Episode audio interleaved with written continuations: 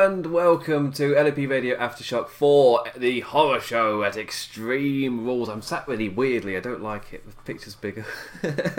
so it's done like that, it looks really strange. Anyway, welcome, no, no, you care about that. Uh, welcome to Lords of Pain Radio Extreme Rules Aftershock. Who knows?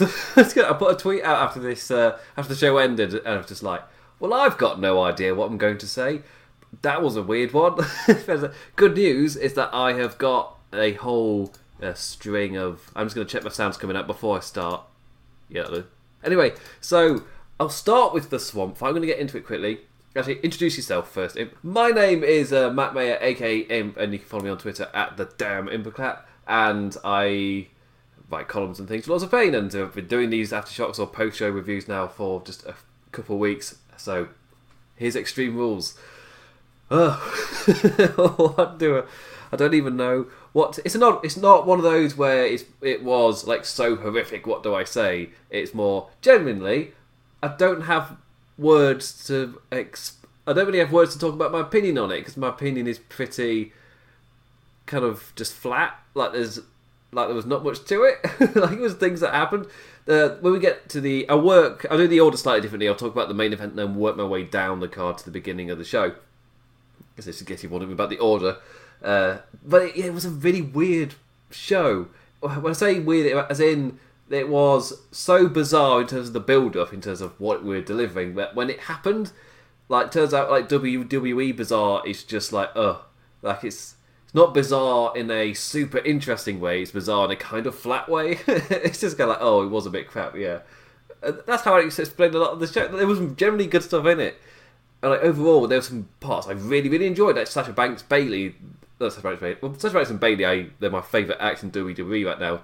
But Sasha Banks' match against Asuka in particular, like that was just I was really enjoying that match until the finish happened. But uh, whilst compared to how it ended, the swamp fight, uh, I've seen a general consensus kind of on Twitter as well that I think we're in the same position.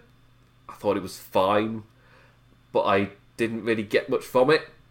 I really enjoyed the uh, Firefly Funhouse. I remember at the time I can I brought up David Lynch as a because uh, I, I trying to go back to. It's been a while since I watched the Firefly Funhouse, but if I remember rightly, the point I was making was David Lynch is like, Lynch is like a master of making you go, oh, isn't it? Isn't there mystery behind those eyes? Look at those eyes. Isn't there mystery behind those eyes? For you know, there's absolutely nothing behind them. there's nothing to it, but he makes you believe there might be something there, regardless of if there is or not and the swamp fight. And it feels ridiculous to be comparing these two worlds, uh, but the swamp fight didn't even ask the question. Really, it more put forward that they might be a question, and you at times like, is there meant to be a deeper thing here? But nothing was ever asked. Really, things happened, and it, you had Bray telling you that he's going to try and turn Uh, to destroy Braun's going to have to kill the monster he's become, and I guess that's the deepest it went. Braun Strowman having to fight against his past in a way, and and Bray Wyatt trying to break down this monster creature he's become. This is not meant to be him. This is not meant to be his path. He's not to be at this point. Success he's earned. He's not meant to be here. Is that the? That's, that's the peak of it. That feels like TV build-up kind of levels of stuff compared to what we used to with Bray Wyatt. We get the TV levels of build maybe gets more and more intriguing as he gets closer to the pay per view. Then the pay per view hits and he gets something kind of out there and strange. Was this was that? But there wasn't much to it. it's the first time I've watched a Bray Wyatt thing on on a pay per view, specifically on a pay per view, and I've just kind of felt like there wasn't much to it. Uh, like the Firefly Funhouse, the point I was trying to make with the David Lynch comparison, as ridiculous a comparison is, the point I'm trying to make is it at, le- it at least posed the question and made you uh, did that did that question thing where it's like asking, oh, uh, isn't there some mystery behind this? Oh, isn't there some intrigue behind it? At least it asked that question, which even if the answer is no, not really, but at least it asked the question. Here, there was no such thing. There's no intrigue. There's no thing to kind of lead me into it. I just kind of watched it and yeah, things happened. I have got a run through of what happened as well. I'm going to go through that in a second. I, I just want to say uh, I was meant to be plugging a lot of pain and wrestling headlines.com. You want to go there for your latest wrestling uh, news. Uh, we've got all the results lined up on the site as well in like a massive post as usual. Uh, Tito's got a column up like ASAP as well, like old school t- Tito managed to bash out of you for this one. Uh, assuming what helps is the early finish time. Uh, for me in particular, that's something that really really helps. It's really nice that it's I'll be live regardless when the show finishes. So when it finishes at half past two, oh, moi, I've had like uh, I'd say like 25 minutes I've had to get everything like nice and ready and set up and things and that's, great for a British person to have that amount of time and freedom to do that. I'm looking to the side. I've only just realised I didn't check if I turned my charger off my laptop because I'm doing that from this. Lockdown rules are still in effect, so I'm in lockdown scenario. Anyway, let's go through the run through for this match, whatever it was that's happened, or don't really know. As I go through it, uh, if anybody live is sending in uh, details or whatever. So Well, I've got my notes on my laptop, I can't see uh, how many live is live or anything. So I guess that's a massive. I find that a massive benefit. I can just rattle on if anything pops up in my peripheral vision, and then I can address it. If not, power through. Again, I'm learning how to do this. Still only a couple of weeks of the video live stream with me and my 3 a.m. hair, which it, it's not. It's not awful. it's been worse. Anyway, I'm bloody tangenting on. So the main event was the swamp fight between Braun Strowman and Bray Wyatt, if you could call it that, whatever it was. So we kicked we kicked that off with Braun arriving in his truck with his muscles and his army cap to uh, Wyatt patiently waiting in his rocking chair. The lights go out outside. Weird thing number one, uh, and the man's gone. Uh, let the adventure begin. Uh, there's a sign on there. It's like ye, uh, ye or you enter here. Oh, I can't speak. Ye who enter here, uh, abandon all hope. And of course, Braun Strowman throws the rocking chair at it, like ah, in pure anger. But you know, less dweeby than me. uh, so, what does this Wyatt game contain? Masked goons from the woods. Uh, Braun fights them off before getting hit from behind by a spade wielding black sheep masked Braun. You must defeat your past self, my friend or something. It's wrestling. Just make hand movements and go mind games. it's just Bray Wyatt mind games. It's wrestling. You do something that maybe doesn't make sense and just go ooh mind games. yeah, it works sometimes. Uh, the big man awakens chained to the rocking chair in a cabin uh, as Wyatt makes his way with Ye Olde Lantern.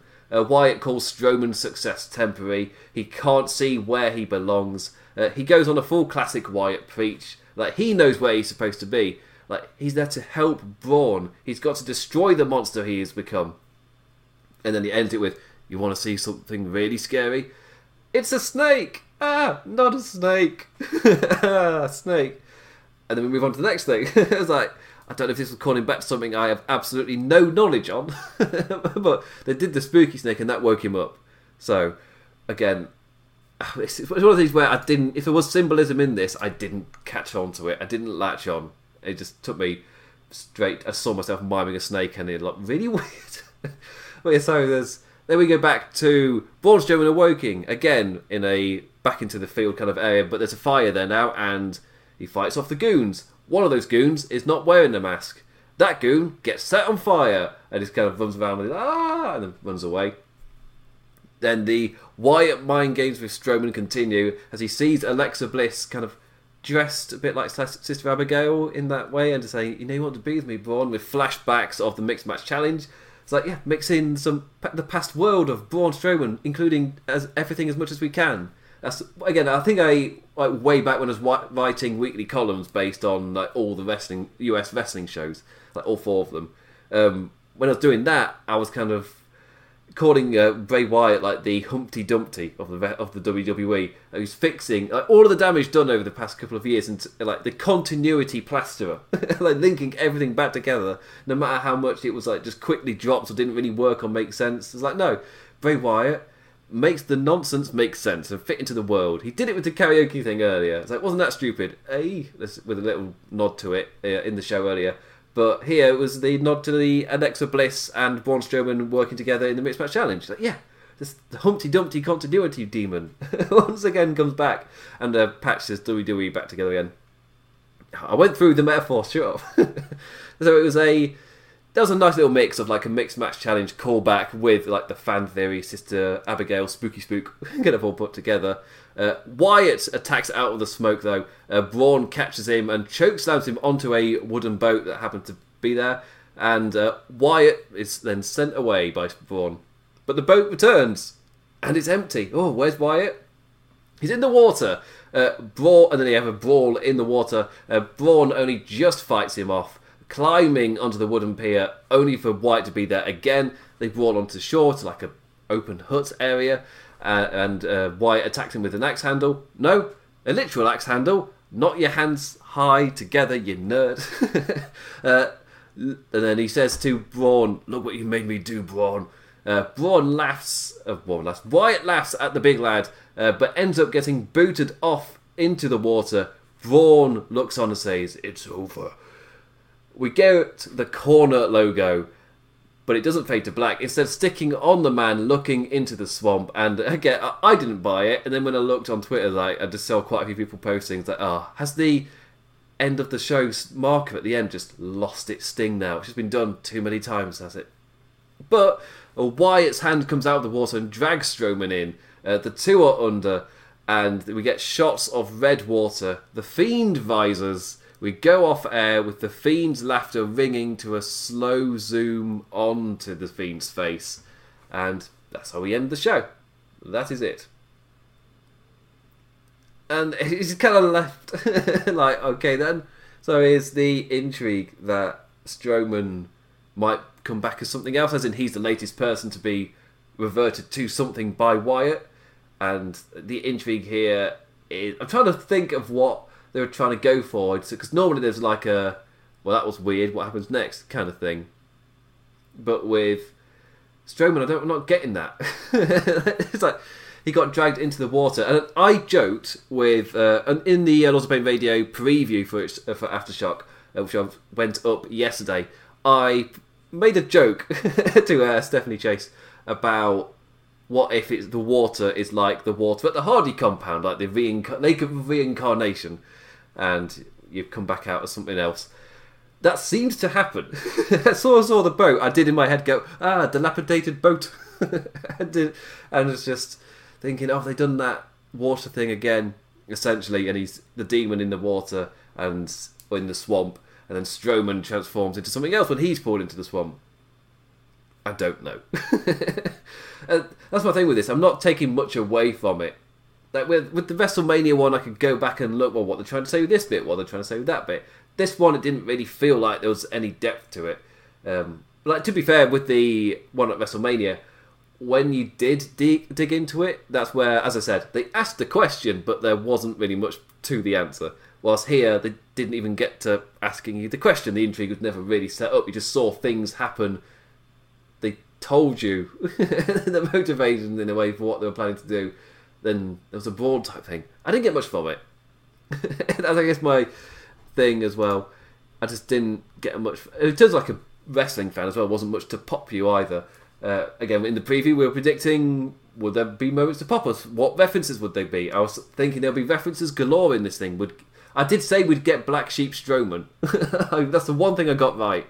Uh, but I wasn't expecting it to kind of just be a quick thing like it was. I, I mean, at that point, I still had relatively high hopes. And I was like, oh, okay, here we go. Another mind tricky thing, like John Cena, where can go back over Strowman's career. And they kind of did that. It just felt like in a much lesser interesting way. Which, I guess the way they did it fits the Bray Wyatt character, that, that version where he was very ranty and rambly and would just go on and explain everything. But that means that the segment isn't that interesting. Like the big bulk time portion was Wyatt's rant. That got the biggest. That was the biggest segment in the entire thing. Was Wyatt's uh, preach? I guess rant's not the right word. It was his preach to Strowman. Yeah, not that. The, it does mean to watch. It wasn't that exciting. Wait, and then they had the big brawl in the swamp. I come to the pier. Kicks. I'm trying to think if I've missed anything, and if I have, it's because of writing notes. But I didn't get much out of it. And that's from somebody who loved the Funhouse, who's loved the Bray Wyatt character from uh, as it's been, who's loved the kind of slight character tweak where he was now changing people. Uh, it's like, yeah, like I've, I've thought it out before, saying that WWE are normally one of those who will do something and then they'll fix it later or correct the story arc or correct something. Uh, they're pretty good at editing in post. It's another way to put it. Um, and I've been fine with the tweets of that for the fiend, like the editing in post, as you say. Like in ne- in a few episodes down the line, the things start to make sense, type of thing. Like there was a plan all along, compared to somewhere where you can tell there was a plan all along because the hints to it would be there earlier on. Which is the. I'm going on a tangent. yeah, I just didn't get much from it. And then as soon as it ended, I was just thinking, well, I've got to go live soon, and I've got no words. I've got nothing to say. It's it just happened, and I guess that's the in terms of like in terms of a review. The worst kind of I guess review for a thing is if it's nothing essentially. You got no emotion out of you, and so when it ended, it just ended, and again I didn't have any emotion towards it, which is the worst kind of feeling. so when I'm saying I didn't know what I was going to say when it came live, that's why I don't have much to say because they didn't really give me much to. Uh, I don't know. I just. Okay, I guess I'll move on. It's it's kind of disappointing. But yeah, I was expecting. It was definitely weird. It definitely had some callbacks, but it's one of those where I felt like I didn't really. There wasn't really much to it, and I didn't get much out of it. I guess the biggest, the only kind of pop moment I got was the Alexa Bliss bit because I thought that was like that was everything for me. That was the one kind of clever bit where for, you need more than one. You need more than one kind of oh it's yeah. And what's it building to? It's just building to a ball gets booted in, then he gets pulled into the swamp. Story, I'm, again, I'm assuming story being that he is going to break down the monster Braun Strowman, and when we see him next on SmackDown, he'll be something else. Or will he be a follower of Bray I don't know. Is it least created intrigue in that way where you can use it to then set up something? but the it is essentially setup. So to end a pay per view on setup is a little bit kind of like, oh, okay. For, I mean, WWE uh, like quite often this kind of pay per view, like the last one before SummerSlam, uh, in this area is kind of fine. And I guess Extreme Rules falls into that. Like weirdly, I had a very strong, I guess like Cyber Sunday kind of feel where there were I don't know. It's kind of like things happening, but it never felt like this was a big deal of a show. So that's what I always got from Cyber Sunday. It's like, yeah, it was an event that happened, but it never felt like a big deal. Like it was a bit of fun. It was a bit wacky at times, a little bit different. Which obviously I'm using very lightly when talking about Cyber Sunday. we hear those words take on quite a stronger meaning. So I think it's time to move on. Yes, I'm, I'm, I'm really sad I've got not got more to say. Like, I'd like to go on for ages about this. I guess I kind of have. I spent ages talking about how I'm disappointed I don't have anything to talk about. I guess that is me having something to talk about. Oh, but yeah, anyway. Let's move through to the uh, previous match as we go backwards through the card. Uh, match number six of the night Dolphy's Choice, uh, which turned out to be Extreme Rules for Dolph Ziggler only. McIntyre can't get DQ'd or anything outside the rules of a standard WWE match. Uh, this was for the WWE Championship, and yes, between Drew McIntyre and Dolph Ziggler. A pretty fun bout. Like I was never invested, so this was like a little buffer between the women and the main event for me. Uh, both of these are bloody great wrestlers with a decent, like against the odds fight for the champion. Uh, perfectly summed up at a point where McIntyre was on top and Ziggler kicked the lad right in the dick. like, different rules for different wrestlers. Some of you will hate this. I thought, ah, I mean, really, it's just, it's classic heels advantage. Like, a hero having to fight back against the odds so, that are so firmly in the baddie's favour. That's kind of how I saw it as. And I guess if you're a stickler for oh, but the rules, then this make this pay per view. Just ignore this pay per view. Don't watch this pay per view. if that, uh, if if that's the thing. If for some reason you're watching me instead of the pay per view, and that's one of your things, yeah, it's not the show for you. As I'll get to with the match previous. Uh, but like like Ziggler McIntyre tried, but with the win never in doubt, I just wasn't able to get into it like perhaps I was still recovering from the past two match endings compounded on top of each other, like Eye for an Eye and Banks vs Asuka, like those two endings, which you'll understand if you've not seen the show. You'll understand in a second when I get to them. But yeah, like the match was fine. Like it wasn't bad.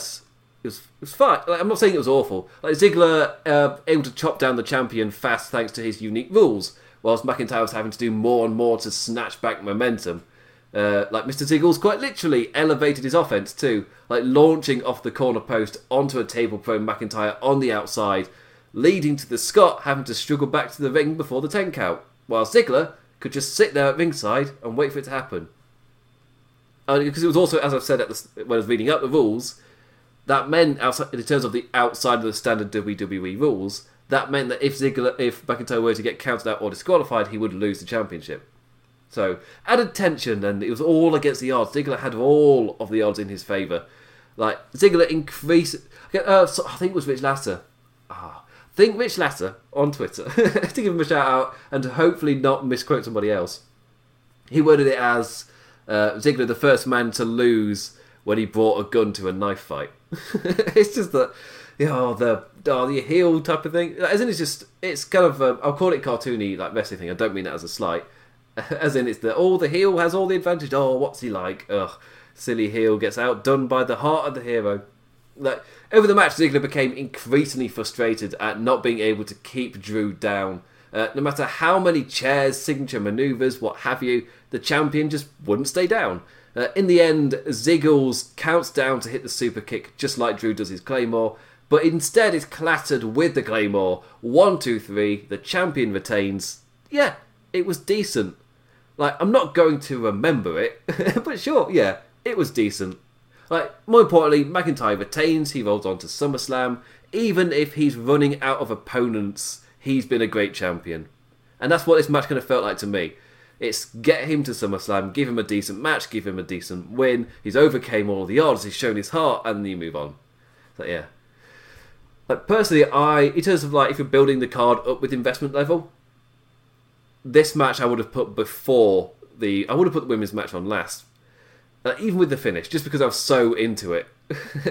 but uh, yeah, McIntyre retaining against Ziggler was never in doubt. I struggled to get invested. Had some cool spots, some cool moments. The story, the, the typical story of the hero having to come against a villain who's got all the odds in his favour. It was fine, yeah. there was nothing wrong with it. I just didn't care. it's just um, again, again the, with the last two matches as well, and how uh, Asuka Banks finished, which I'll get to in a second. But by the time the Swamp match ended, I didn't really care for Ziggler McIntyre, even though it was decent, and the Swamp match just didn't hold my interest or give me much to dig into or care about. So I, the show ended just a bit flat. So I was like, oh, that's a shame. When it, again the build up was the show felt mental going in. Like, what are they going to do? This is going to be pure nonsense. I'm ready for nonsense, and I got uh, I got nonsense, but not the kind I wanted. it's the best way to put it. Uh, anyway, winding back once again. Like, I've not got more. I've not got anything more to say on the championship match. It's a nice little build. Move on. The Raw Women's Championship, uh, Asuka versus Sasha Banks. The match I was most looking forward to. Like, it was quite the swing from the previous match in Mysterio versus Rollins to this one. Like, both these characters are awesome. Both these wrestlers are awesome. This feud has just been awesome. Like, easily my favourite thing going in WWE right now. Like, this was my main event. Like, hell, like, it might well have done so outside of a pandemic world where the cinematic matches are not main eventing shows. Because, like, in all likelihood, they're not going to end a pay per view in real life with a cinematic match. Because we've seen before how the cinematic kind of thing works, where the crowd just get bored. This is gonna kind of, it's kind of similar, but it was like the match itself, such an entertaining back and forth. Neither really managing a full grasp of momentum, like such an awesome pace to the match. Like clocking in as like one of the longer matches on the show. Like the thing absolutely flew by for me. At least I think it was. Uh, like everything was so smooth, wrestling at such a pace, no wasted momentum, with the match constantly moving into that next gear. Like so many counters, meaning neither had control. Uh, both entirely focused on the competition, like no waste of motion, as I said, with both going straight for the pinfalls after knocking their opponent down. Like the final third for me was where it kicked into uh, incredibly awesome gear. Uh, like third, final third, mostly for most of the final third. Like Bank, like for me, it was when the moment Banks landed on her feet after the top rope German suplex uh, from the top, where she tweaked the knee, meaning that when she tried to follow up with a drop kick off the second rope, she slipped on the knee, tweaking it further. And then there's a, there's a weak point now, for, and Asuka can target that weak point and then use that to maybe get into the Ascot or something. But with Asuka on top, running interference from Bayley, Kairi failed to stop her, eating a Bayley belly, a Bayley belly. Let's just call it that uh, to the outside. Um, and then you got the title distractions, just like we got on SmackDown or Raw or both. NXT, that's where we definitely saw it. All leading to the referee being accidentally hit with the mist by Asuka during a pandemic. Just note that. Bayley then hits Asuka with another title, and Bayley pulls the referee's shirt off, puts it on, counts the pin, shouts at the poor timekeeper to ring the bell, grabs the titles. The two leave with the, all the belts as the commentators talk up the confusion.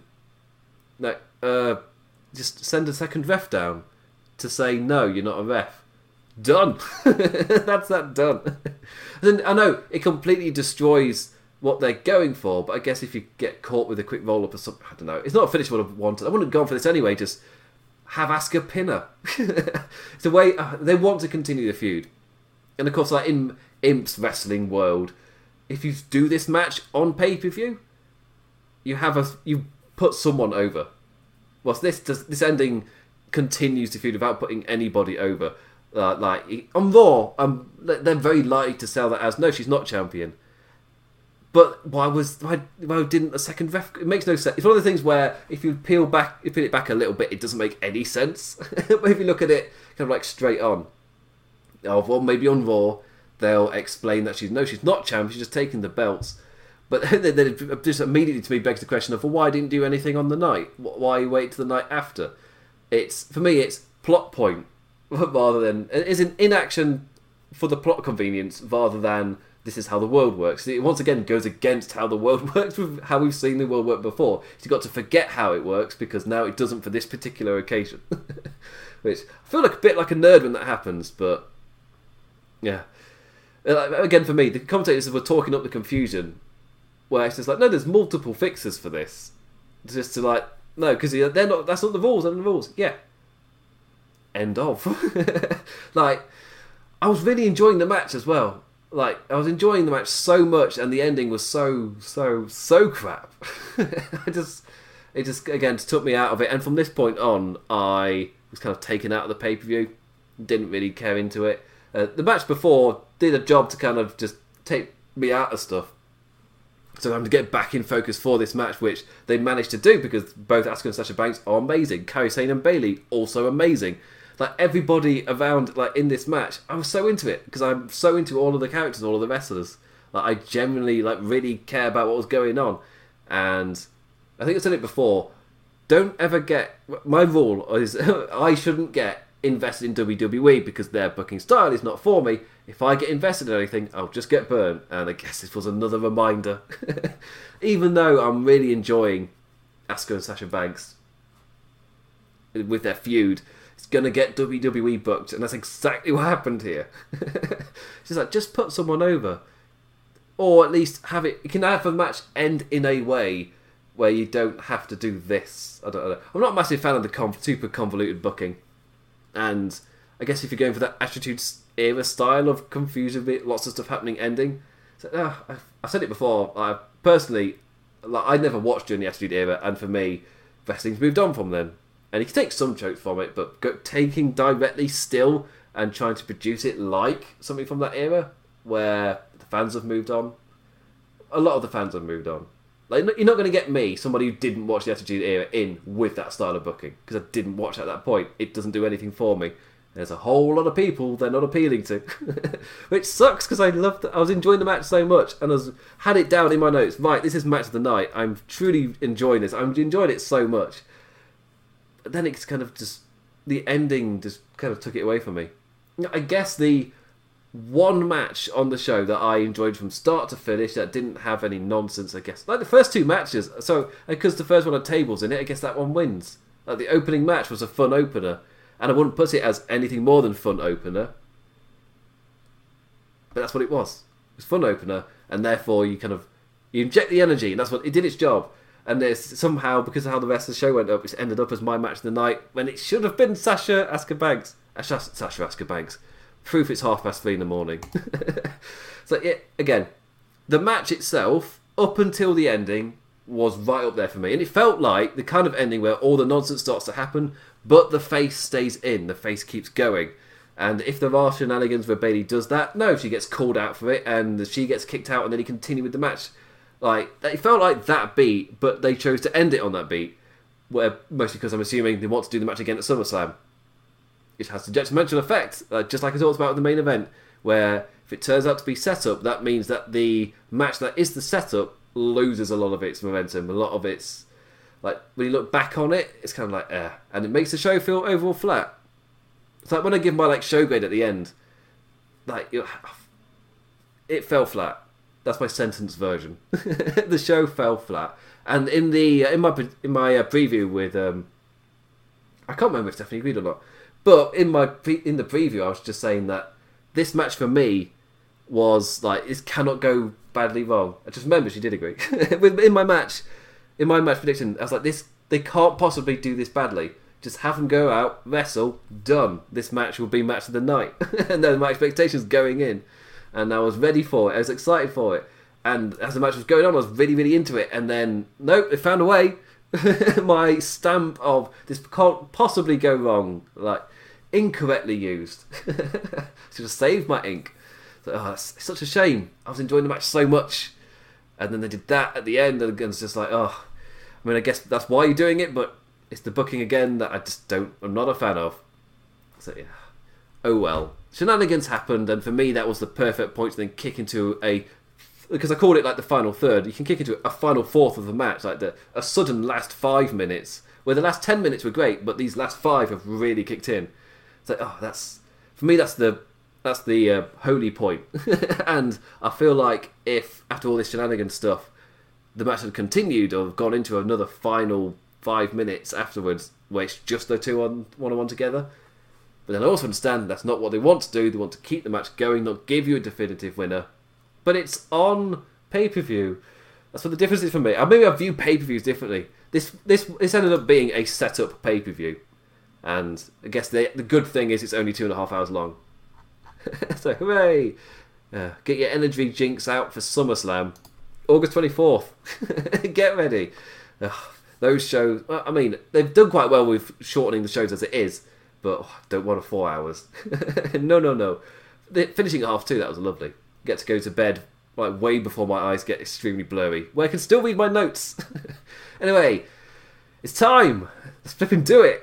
eye for an eye. Seth Rollins versus Rey Mysterio.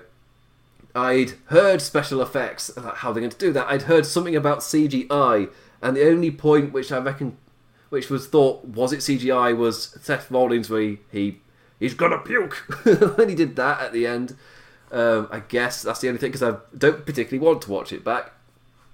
The uh, I predicted ping pong ball eye. I predicted ping pong ball eye in a string, but you predict ping pong ball eye you get what you deserve. I, I, I, keep forgetting about my superpowers. so I've got to stop predicting things because they keep happening.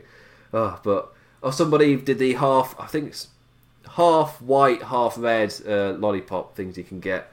So just yeah, it was way. I had a very low bar as it was.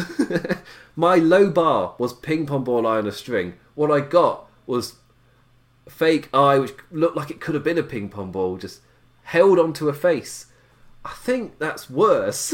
I don't know. At least mine contained some kinetic excitement, whilst this one was just ah ah. Oh, it's it's bad. If you've seen the photo, it's pretty bad. Uh, not in terms. Obviously, I don't mean bad as in oh, it was so gory and horrific. Like it was like just rubbish. Yeah, it's one of those where you question like in terms of like target audience stuff, a kid might have been fooled by that and might generally be in bed right now, freaked out.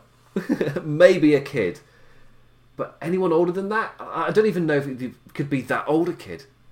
Just because it was so laughably fake. Uh, yeah, but I was promised CGI. Not promised CGI. I was rumored CGI, and I didn't get it. oh, but yeah, my low bar was beaten. I think that's my assumption of this. That's my review of this match. I had a low bar, and that low bar was beaten. So yeah. So yeah, but but I will just say about the wrestling itself. it was some great wrestling around a pretty stupid stipulation. Like, I'm assuming I wasn't meant to laugh at the ending, but I did. Uh, with a with a match where the stipulation is the only way to win is to extract your opponent's eyeball.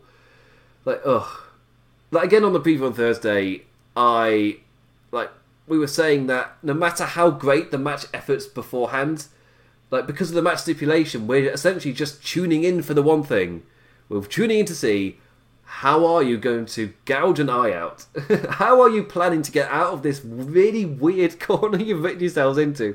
Where there was absolutely no need to do it. multiple multiple occasions to just veer a little bit out so you could didn't have to go so weird or do something so strange.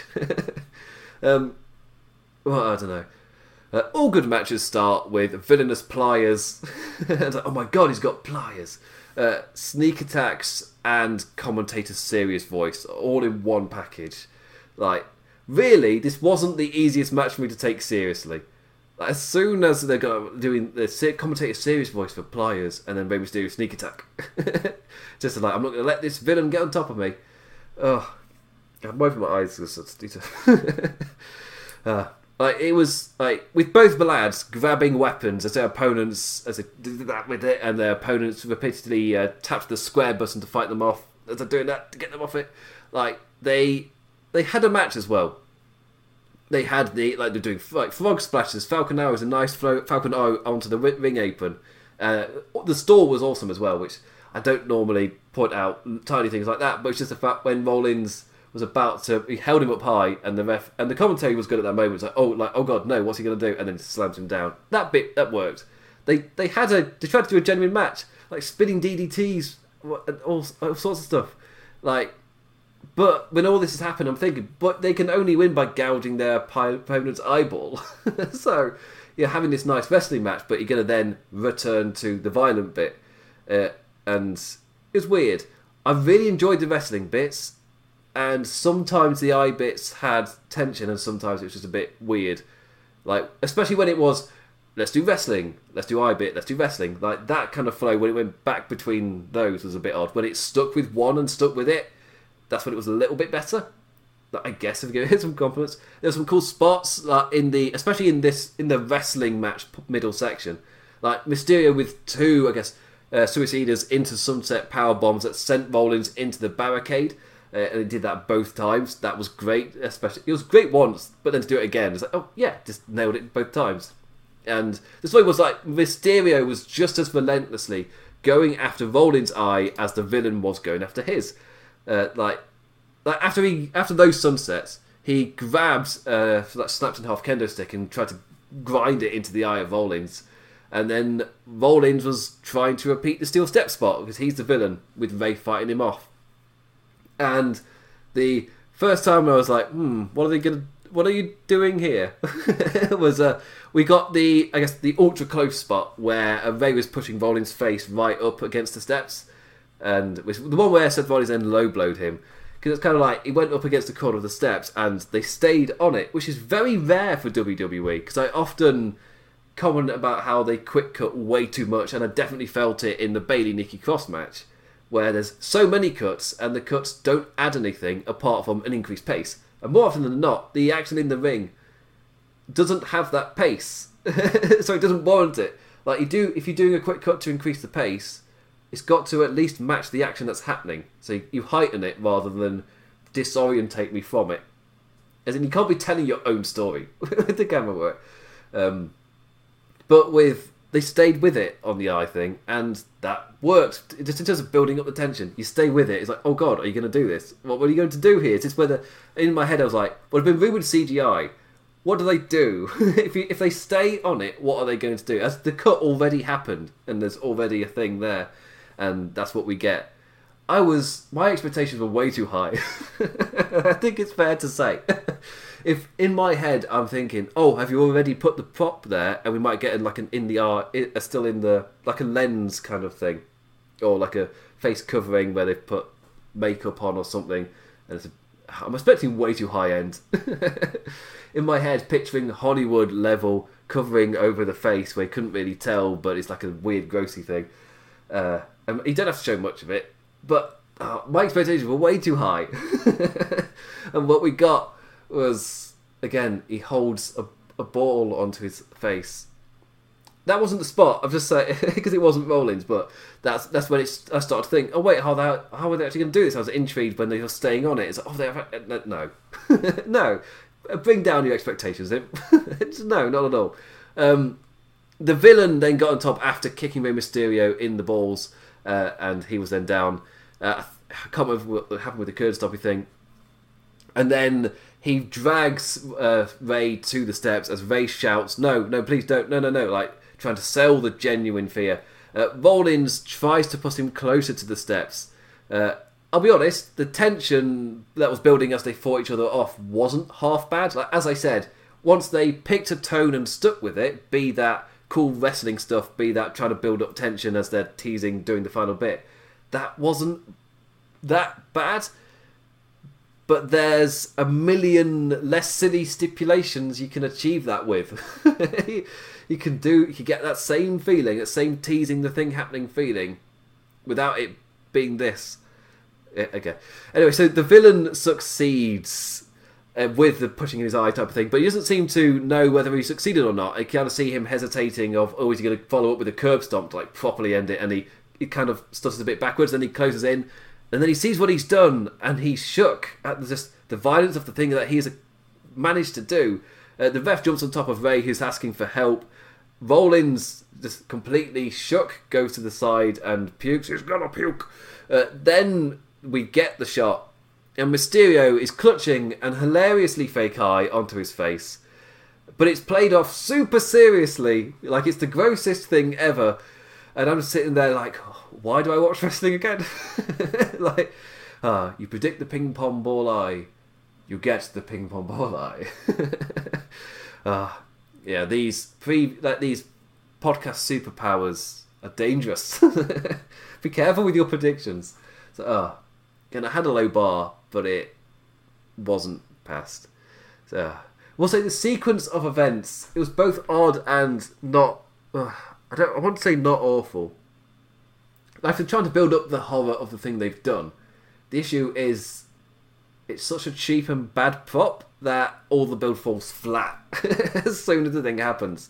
Like personally, maybe just a like if you're going to do that, don't do the eye. If you're going to do it this way, just the blood pack and he's holding it on his face. Maybe that's all you needed just for this type of thing. But to actually try and show the eye, it just it looked awful. it just looked so bad. Uh, and you know what? I think I prefer. Yeah, Stephanie Chase had an idea on Thursday too. Uh, Rey Mysterio's got a glass eye. he did something with that, uh, and Oh, I think I prefer that. he said something. Oh, that's cl- close to my ping pong ball. I can do a spot where it just flies. Uh, obviously, it makes no sense because you'd have to actually have it, or at least you can do a camera angle. I don't know. I thought this was awful. Oh, they backed themselves into a corner. You know, let's do this interesting stipulation, and it's it's different. It will get it generated intrigue. Like I'm, I'm seeing on Twitter, a lot of people tuned into this show just to see how they get out of this and how they do it, and the answer was quite like, oh, okay. like, as I said, with a show like this, with all the build and the bizarreness to it, when it aired, it kind of fell flat and was just responded with, ah, okay, all right, and cool. it was, uh, yeah, it was a very strange one. Yeah, this one, and that was kind of the tone for this show. Like, oh, it was fine, it was weird, cool.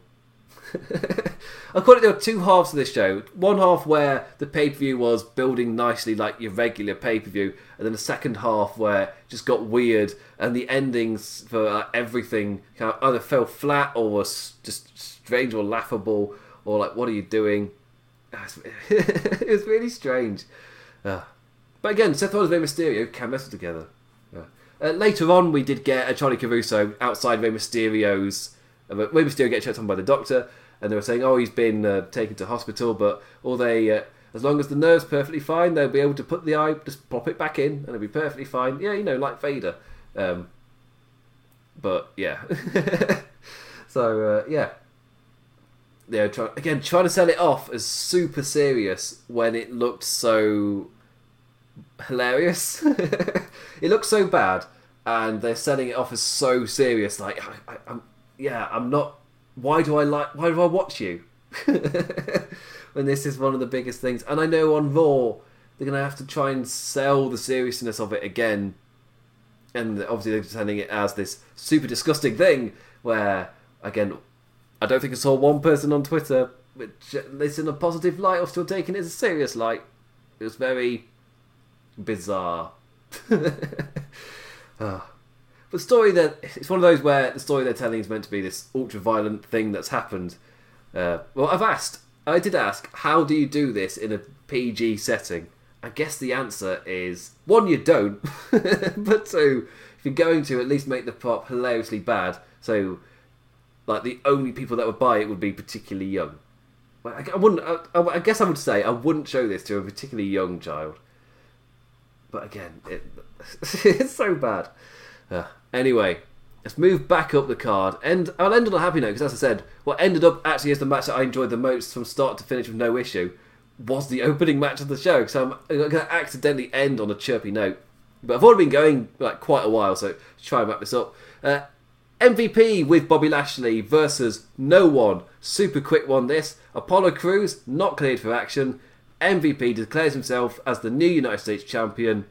Done. There we go. Out we pop. No pun intended. I talked about the for eye match. With uh, this one, I guess Apollo Crews might come back and get. A, with the rumor of Apollo Crews might come back and get a United States Championship double thing, and it's a ladder match and that's where the new championship is originally officially crowned. Like MVP declared himself the new champion, but it's not official. I guess a bit like Bayley later, but that's yeah, and then you get the proper fight for it later. There's not much not much more to add. It's uh, as I said, this pay per view ended up really feeling like a set up pay per view. So a, with a lot of stuff, it's like there's not really much to talk about because this was a setup, a short setup setup show like a B pay per view compared to what's due to come at SummerSlam. It's setting us up for the big show. Yeah. Then we got two matches that I generally enjoyed. We got the uh, Smackers Women's Championship first. Uh, Bayley, the champion, joined by Sasha Banks, her co Women's Tag Team Champion, versus Nikki Cross, who was joined by Alexa Bliss. So you got the dynamic of the two heels with all the gold. You got the person fight with heart, and you got the friend at ringside who's there to help with the odds. Like, I love this being placed here on the card because after the main event, it was immediately a match where it's one where I kind of like McIntyre Ziggler, where you're confident in the winner, but you're interested enough in the person who's champion. So there's at least intrigue there, even if you don't super buy the challenger. Which for Ziggler McIntyre, for me, it's like card placement, where because of those dynamics, for me, Ziggler McIntyre is pretty early in the card. Bayley Nikki Cross was the same, and was earlier in the card, so I had no issue for it. Like here was perfect for it, and it was a nice precursor for Asuka Banks later in the show with the Sasha Banks inter- trying to interfere. Like I do, uh, just want to note, I said it earlier, but I hated the production for this match. Like it was, it was immediately at the start where I was really felt like I was getting jolted about. That with the additional folks at ringside, I found the cuts so jarring, like an insane or like almost inane amount of cuts, just cutting back and forth with said cuts, adding nothing but that rapid pace, and it was a rapid pace the action wasn't telling. So the technique and what I'm seeing are not in sync, and I'm just kind of like taken out of it. It's just like like the, like a kind of slow testing each other out kind of start to a match, or putting expressions at each other, and it's doing the quick cuts. Like no, the the pace of the match is not the pace of your cuts. They are against each other at this point. It's just a, a little a little production thing. There's absolutely no need to be cutting at that point. You're not adding anything with these cuts because um, because they're doing like doing main shot close up, main shot close up, ringside, main shot close up, main shot ringside. it's like my god, you can do. I guess uh, I'm trying to think. You don't need to do when you do main shot close up. You don't need to go main shot close up within like three seconds of each other again afterwards. Just you can do you can stick on one for a bit longer, then cut to the other, stick on that one for a bit longer, then back to the main. Then when you go back to the main, don't do another close up. Then you can go to ringside. Then so many unnecessary cuts. Just saying, don't need to do that amount. Just slow it down because that's the point. The match isn't going that quickly, so why would your cuts be that quick and that frantic? it just took me out of it. Anyway, so uh, the nerdy rant over. if you're not watching before, I did film production at university. These rants happen sometimes. There's no need for their production to be as frantic as it is. Sometimes it takes me out of it. A lot of people don't notice, but uh, for me, when you notice, it's really irritating. it's really difficult to keep up sometimes. Anyway, uh, in terms of the action itself, a cross awoke Bayley after hitting the swinging neck breaker and nearly scoring the pin. Uh, a very sort of like a quick start to this one. Yeah, perhaps a minor victory for the Scot with her head being slammed into the plexiglass moments later, but you got the hero nearly like catching the heel champion by surprise, and then you got the retaliation from the bad guy, completely swinging momentum. Uh, with the champion on top, the cheeky games of Nikki Cross crept in. Like uh, the one I mainly remember, the challenger being in the ring decor or the ringside apron. Uh, Bayley turns her back, and next thing we know, Nikki's popped up, hit in the ring decor on the other side of the ring. Uh, after and then Bayley runs across, baseball slides in, and they end up in a brawl back in the ring. If you right, Bayley hits the belly to belly, so Nikki Cross nearly pays for her cheeky antics, antics, which was kind of like a flow of the match. Like after each Nikki Cross cheeky trick, Bayley was soon back up trying to stop her. Uh, most of the time successful, but as the match went on, Nikki Cross was more and more successful, uh, in able to hit more and more offense uh, in a string in a row. Eventually, she did exactly that, hitting a string of offense on the champion, but not able to put her away uh, upping the ante with a swinging neck breaker off the apron. Uh, but Bayley was still up in the ring when Nikki Cross rolled her in. She was getting up for those lariats. It's like, yes, Bayley was worn down and needed Sasha Banks to have pu- pull her out the ring after the said lariats were hit, but she was still up to take the lariats in the first place. Like, and uh, with Banks smelling danger, uh, she jumped up onto the apron, screaming at the referee, who immediately started shouting at her. Uh, Alexa then comes to help even the odds, that's why she's there. But unknown, she'd already passed the boss knucks to Bayley, who swung a straight punch right into Cross's ribs, and then the it's like the rose plant, the face, the face plant thing, uh, slamming Cross down onto her head, and Bayley gets the win. Again, for me, second place on the card. Yeah, perfect match for this slot perfectly enjoyable and set up the Bayley and Sasha Banks antics, which would come into play in the Asuka Sasha Banks. Uh, even if I wasn't a fan of how it, how that's where it ended, it was at least that moment was at least set up. After saying like me personally, they're not successful, then the match continues. it's how I would have done it. Well, of course, that's not the story they want to tell, and my story gives you a definitive winner, which WWE don't really like to do. I guess the other fix is you don't do the title match at this show. You keep it a, a you do the uh, women's tag team title match. You do that here, but again, I was super interested in um, Sasha Banks Asuka as soon as it was announced. So in, terms of, in terms of generating interest for the pay per view, it worked. But I don't know. Would I have been just as excited if it was a women's tag team championship match instead for the uh, uh, with Kairi Sane Asuka? I don't know. I want to say yes because I enjoyed the match so much on Raw. Maybe that's a good that's a good maybe thing for it. Where on Monday Night Raw you got a definitive winner, and in the Asuka Banks he just didn't. But at this point of the show, because I'm going backwards, but at this point I was perfectly happy, and I was like, yeah, keep all the gold. Uh, you what are they calling them? The golden role models, I think. Just to just trying to remember, and yeah, I've yeah, I really like them. It's just that the I leave the pay per view with a bit of a sour taste or a bit of a flat taste compared to at this point where I was like I was in and I felt like they've properly set up. Like when I wrote the notes for this, it's like yeah, they've set this up for later when there's going to be interference in the Banks Asuka match, and that's exactly what happened. I, I yeah. anyway, positives coming out of Bayley Nikki Cross. Great show for Nikki Cross as well. Potentially her best main roster match. I want to say yes because of course quite often you need time and. And on uh, WWE TV, don't always get a lot of time to show something like this. Uh, anyway, the opening match of the night, which ended up being my match of the night, so we end on a super positive, just because of like from start to finish. Like if if the ending of Asuka Banks is different, that's my match of the night because everything apart from the ending was. But this was the only match where, uh, well, I guess I guess Bayley Nikki Cross, but Bayley Nikki Cross for me was at, at a much lower level. But from start to finish, uh, this was just enjoyable, and it was a good open pay per view opening match. it was a tables match for the. Why am I doing that? Just bushing the sea of night. Anyway, here's the SmackDown Tag Team Championships were on the line in a tables match. New Day versus Cesaro and Shinsuke Nakamura. A fun opener to kick off the show. Fast, back and forth, and full of tables. People like tables. Uh, Kofi, in particular, was bringing some cool spots, uh, not always to his benefit, mind you. Uh, an awesome running dropkick that sent Shinsuke into the plexiglass. Uh, there was the Cesaro strong spot with him walking across the ring apron, holding Kofi above his head.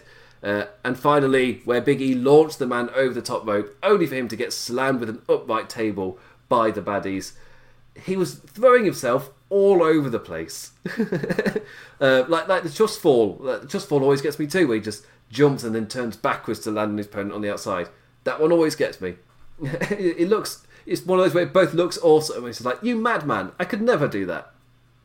So, uh, but yeah, Kofi for me, when I say he was the man of this match, it was purely because he was like seemingly totally willing to be launched about everywhere to take everything. Uh, yeah, he he was the crazy one in this one. Uh, the champions in the New Day set up a double table tower on the outside, but the curse. you set it up, you go through it. Uh, shortly, uh, after I guess another string of offense, shortly when they were on top, Kofi then ends up on the I guess, turnbuckle ropes. He stops. Cesaro tries to bow, powerbomb him through, but Kofi halts him, leading to Nakamura to lend a hand for the two-man powerbomb through the tables, and we get new Smackers Tag Champs. Cesaro and Nakamura win. Uh, the story of the new champions potentially having New Day's number continues. Yeah, Cesaro's had that story already with Sheamus in the bar, but yeah, just have such good chemistry. It seems like, especially those three, that you put in another really good wrestler. Previously it was Sheamus, now it's Nakamura. You put someone else in there, and he just got four people who are flipping fantastic. Because like I was talking about with Banks Bayley uh, versus the the Kabuki Warriors, that there are four people who are all amazing, and just just let me watch them, just let them do their thing, and I'll totally enjoy it. And that's what this match was. Again, it was fun opener which really shouldn't be match of the night, but because of I guess the WWE booking, I'll call it, where the endings come into play, and for me, just completely detracted the matches. Like for me, the two I enjoyed from start to finish with no issue were the two opening matches, and for me, then give it to the tables match because of course it was it had a little bit more energy purely because it was a tag team pay per view opener. And uh, tornado tag matches because of course ta- tables match they weren't selling on the aprons in the tornado tag matches they get quite a bit of, uh, I guess, it's quite chaotic. You get freedom to go anywhere, do anything, do whatever. Yeah, generally enjoyed that opener. It's good to end on a positive on a show which ultimately felt like a B pay per view. And I said I'd give my grade, and the sentence grade for it is that it felt flat, and it kind of fell flat. And when it went off air, I didn't know what I was going to say because I didn't really have much to say about it, especially the last match with the Swamp match. But I guess my grade would be a C. Starts off relatively well. It's got some good moments in there, but whatever great wrestling there was, for me, kind of just got pulled back as the pay per view started to feel more and more like a setup pay per view for the next thing. So this show itself feels less and less needed to be watched. So yeah, really kind of putting people in with bizarre stipulations and straight potential for strange things. And we had to ask Sasha Banks of this could be like your wrestling match of the night, the awesomeness, which it was to a point. Uh, then you had the guess, eye for an eye match. Then you had the swamp match, which are all both kind of ended on a flat note. Uh, and so the the final three matches all ended pretty flat. And then the, the overall feeling is, yeah, pay per view feels flat. It was essentially a setup pay per view, and there for me, give it a C. Because again, there was some good stuff in there. It's just a lot of flat endings and crap and a lot of stuff I'm just not going to remember. As I like, uh, Dolph Ziggler Drew McIntyre was fine. I'm just not going to remember it. like if you ask me to give you the WWE Championship matches on a pay per view and you go back, it like you have to, and you make me go back through them pay per view by pay per view in reverse order. I bet you when I get to this show, in like a year's time, when I get to this show, I'd have to really think, if not, not have any idea at all what the match was. because I just it's one of those where it's fine, I won't remember it. But there was some good on there. As I said, lo- love the tag team match. Really do like Banks and Bayley's dynamic. Uh, it worked really well in the first match, but then in the later match, it felt like it was the complete wrong point to end it. And yeah, uh, the uh, Rollins versus Mysterio, whatever momentum it had by them doing cool wrestling things in the middle, the ending kind of ripped away. then the again, yeah, stupid situation with good wrestling, and then the main event, I just didn't get anything from.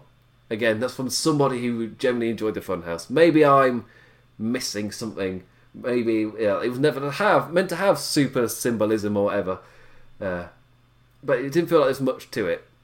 So pay view ends flat. I give it a C. I give it a. It's fine. It just fell flat, and now it's four o'clock. I bloody go to bed. A bloody moth on my leg. Get off. so uh, I felt like a really British way to get a moth off me. Anyway, that is me done for tonight. Uh, you can follow me on Twitter at the damn implicat. You can follow Lords of Pain slash Wrestling Headlines on Twitter at Lords of Pain. Uh, go to Wrestling Headlines for all of your latest wrestling news. As I said already, Tito's got a column that immediately went up, and I've gone immediately live here as well. So you've got both ends. If you prefer reading, you've got him. If you prefer listening to an Englishman chat to a wall, you're weird, but you've also got me. Uh, I'll be back because I also review uh, I review Raw the next day every week, so it'll be midnight on a Tuesday. Uh, same with NXT the next night. I'll be live, as far as I know, I'll be live midnight on Thursday. And the times could always shift. And it's going to be a nice normal week because I've had Dominion, two of those shows, a prediction show, and now this. So I'm shattered. I'm, do- I'm done for a bit. I'm happy just to do Raw, NXT with very little effort. Just go in and enjoy it and then come out again. It'd be quite nice. Also, to say goodbye to this colour scheme luminous purple, luminous green, and bright red. like, you're not giving me much to work with here, WWE. that colour scheme is. Oh, oh. That's another thing where, for such an outlandish colour scheme to deliver such an average pay per view, oh, if, if, you go with a colour scheme like that, you bloody go balls to the walls. Which I, I, guess they kind of did in some sense, it was just not the right kind. anyway, thank you for listening to this. I'll be back. I think the now, I think I've tried to remember in terms of time wise what will be the first show on Lords of Pain Radio. But on Lords of Pain Radio, we've also got stuff as well on the podcast version. There's a link to the uh, Radio podcast on Red Circle. You can also donate there on Red Circle to LP Radio to help us keep going. Uh, pretty certain they'll, if you just go to the podcast, if on any one of the shows, there'll be a button that says donate to this podcast. And of course, that helps us continue to do whatever we want to. Same with liking, subscribing, belling. Is there a verb for it? Uh, whatever here on YouTube uh, just watching the videos with ad blocker off. I don't know. I'm, I'm still I'm so new to this YouTube stuff. Uh, I will be here on Tuesday for the Raw review. Thank you for watching. What did you think? Hit me up on Twitter at the Damien Cat. With that, I say thank you for listening to this. Again, hit me up with what you thought about the horror show and Extreme Rules. Uh, did you enjoy it way more? Did you hate it way more? Just what did you think of the main event? What did you think of the eye? uh, with that, so thank, thank you for watching, and I bid you adieu. Adios.